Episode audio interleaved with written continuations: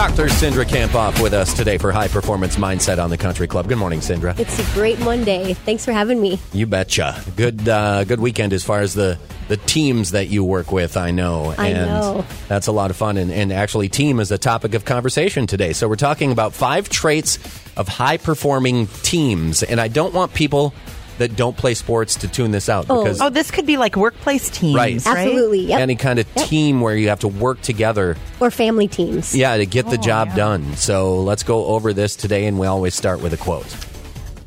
This is a quote from Albert Einstein. He said, A person who never made a mistake never tried anything new. That's a good quote. Uh, so tell us what, uh, what and where the inspiration of this topic comes from for you today. So the inspiration comes from a study I read by Google, and Google wanted to find out why some teams excelled while others kind of fell behind. And so they studied 180 teams, conducted 200 um, plus interviews, and analyzed over 250 team attributes. And I read this article in the New York Times, and they said it wasn't until they really looked at some of the intangibles that they really could see what made high performing teams different. And, you know, I was thinking that we're all on a team and we can learn a lot from the study. So, meaning we're all on a team at work or in school or in our family or perhaps um, in sport, and many of us lead a team. All right. So you said there's five traits uh, that Google found in that survey. What are they? So, the first one is d- dependability. So, that means that team members get things done on time and meet expectations. The second one is uh, structure and clarity. So that means that high performing teams have clear goals and they have well defined roles. Um, the third one, which we've talked quite a bit on the, on the Monday mornings, uh, we talked about meaning, which is the third one. Their work has personal significance to each member. The fourth one is impact. The group believes their work is purposeful and that positively impacts the greater good. And then the last one is called psychological safety the belief that you won't be punished when you make a mistake. And so the idea is that if you focus on each of these five components, you're going to increase the likelihood that you build a, a high performing team or kind of that you're building a dream team. So the five were dependability, structure and clarity, meaning, impact, and psychological safety. And today you said you want to kind of focus on psychological safety. How come? Well, something that we've never talked about um, here on Monday mornings, and I also think it's because it's connected to uh, practice and beyond grit called authenticity.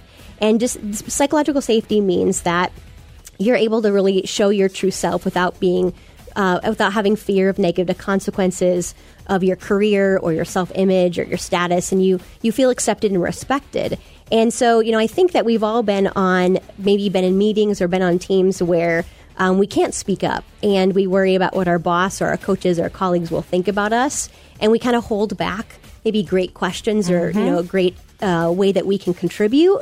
Um, but by developing this what's called psychological safety you can feel like yourself and you can speak up So what does psychological safety really mean then? I feel like that's uh, um, maybe like a don't beat yourself up over it kind of Yeah, absolutely. thing? Yeah, that's part of it. Um, and so, really, it means that we create a situation where everyone feels like they're safe and they can take risks and they can ask questions without judgment. And, um, you know, we don't hold back our questions or ideas. And what Google found was that teams that um, created this psychologically safe environment they had employees who were less likely to leave. They were more likely to celebrate the differences of others, and then ultimately they were more successful. So, by creating this, it has a big impact on um, how people can thrive and be their best. So, how do we develop this in our uh, team or our family or wherever you are? So, I have a couple ideas for people. Um, the first one is I think we have to consider how we respond to maybe our teammates or our family members when they do make a mistake. And our natural reaction might be to be upset, or you know that um, we re- we create we react in a way that creates fear instead of decreases it. So I think the key is is just to notice how you react to mistakes generally, and then you know um, a second way is that we can just appreciate or acknowledge people when they do make a, they do take a risk or do offer a new idea or admit a mistake or ask a question. We can celebrate that. And the third way, I think, is that we really um, we we learn to deal with mistakes ourselves. And when I work with teams, we talk about three ways to let go of a mistake. We talk about learn from the mistake, but then you got to burn it. And the quicker you can burn it, the more confident you're going to be. And then we talk about returning. So actually, you might have heard that on the Maverick football sidelines on Saturday. It was, Burn it? Yeah, burn it. And just the idea is that, you know, when you make a mistake, there's no reason to beat yourself up.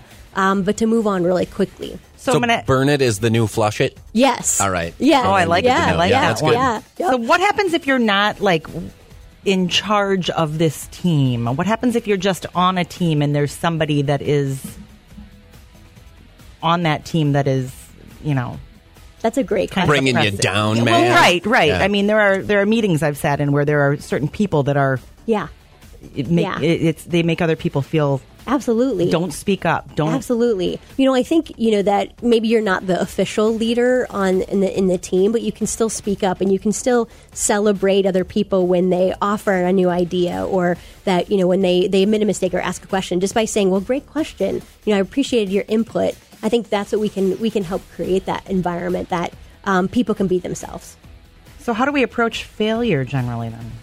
You know, I think today is really about how we can create a culture where it's okay to fail, and the reason is because failure failure is ine- inevitable, and um, it's essential for us to perform at our best. It's essential for us to become a high performer, and we offer, often think kind of failure is like not meeting our expectations or reading, reaching our goal, and we can let failure kind of paralyze us. But the key is, as a leader in your house or in your team or in your business, or a leader of yourself you can communicate that you know failure is a good thing and it means that we're learning. Um, and i think the world's best they recognize that failures will occur but the real enemy is kind of a fear of failure. And when we don't create an environment that's safe that we end up creating more a fear of failure in other people. So you have a final point today? the final point is when you create a sense of psychological safety on your team, you can start doing it right now, and you'll start seeing um, kind of higher levels of engagement, more learning, and generally better performance. So it means you know celebrating other people, but also cr- creating an environment where you can learn from your mistakes. This is awesome. Like you said, something we've never really talked about here before on the radio in the morning. So, how do we summarize this whole thing for us today? High performers, those people who are working to reach their greater potential, they know they're not perfect and that they learn from their mistakes, work to be their true self without fearing the negative consequences, and they own themselves. And le- strong leaders work to develop a culture of psychological safety to make this happen. And a power phrase that we like, it'll always turn up on social media here when we're done with this, too. So, it's good to follow along, and we'll do follow along details after that. I see failure and mistakes as an opportunity to learn and grow. I help others around me be their true self and uh, help others feel safe going for it. And proof that you don't always have to get the greatest quotes right from the person who actually said them, like an Albert Einstein, or even here on the Country Club in the morning during High Performance Mindset, I'm being told that the Albert Einstein quote is on the wall at Pieology in Mankato. Oh, that's awesome. Way to go, Yeah. That's They- awesome. They have a bunch of quotes there, and somebody texts that in. They're like, "Hey, that quote's on the wall at Pieology." So, if we want to follow along with you, Cindra, of course, the book has been a hot topic lately, and it's a good one. I chip away a few chapters at a time with it, which is great. And uh, if we want to get a hold of that, we want to follow on social media or any of the places that we can keep up with you, listen to the podcasts. What's the best way to go about that? The, so the book is called Beyond Grit 10 Practices to Gain the High Performing Edge. And you can find more information about that at beyondgrit.com. Um, then you can always find my podcast on my website, drcindra.com. And uh, you can also find it on iTunes. Cindra Kamphoff with us today for High Performance Mindset. Thank you very much. Thanks for having me.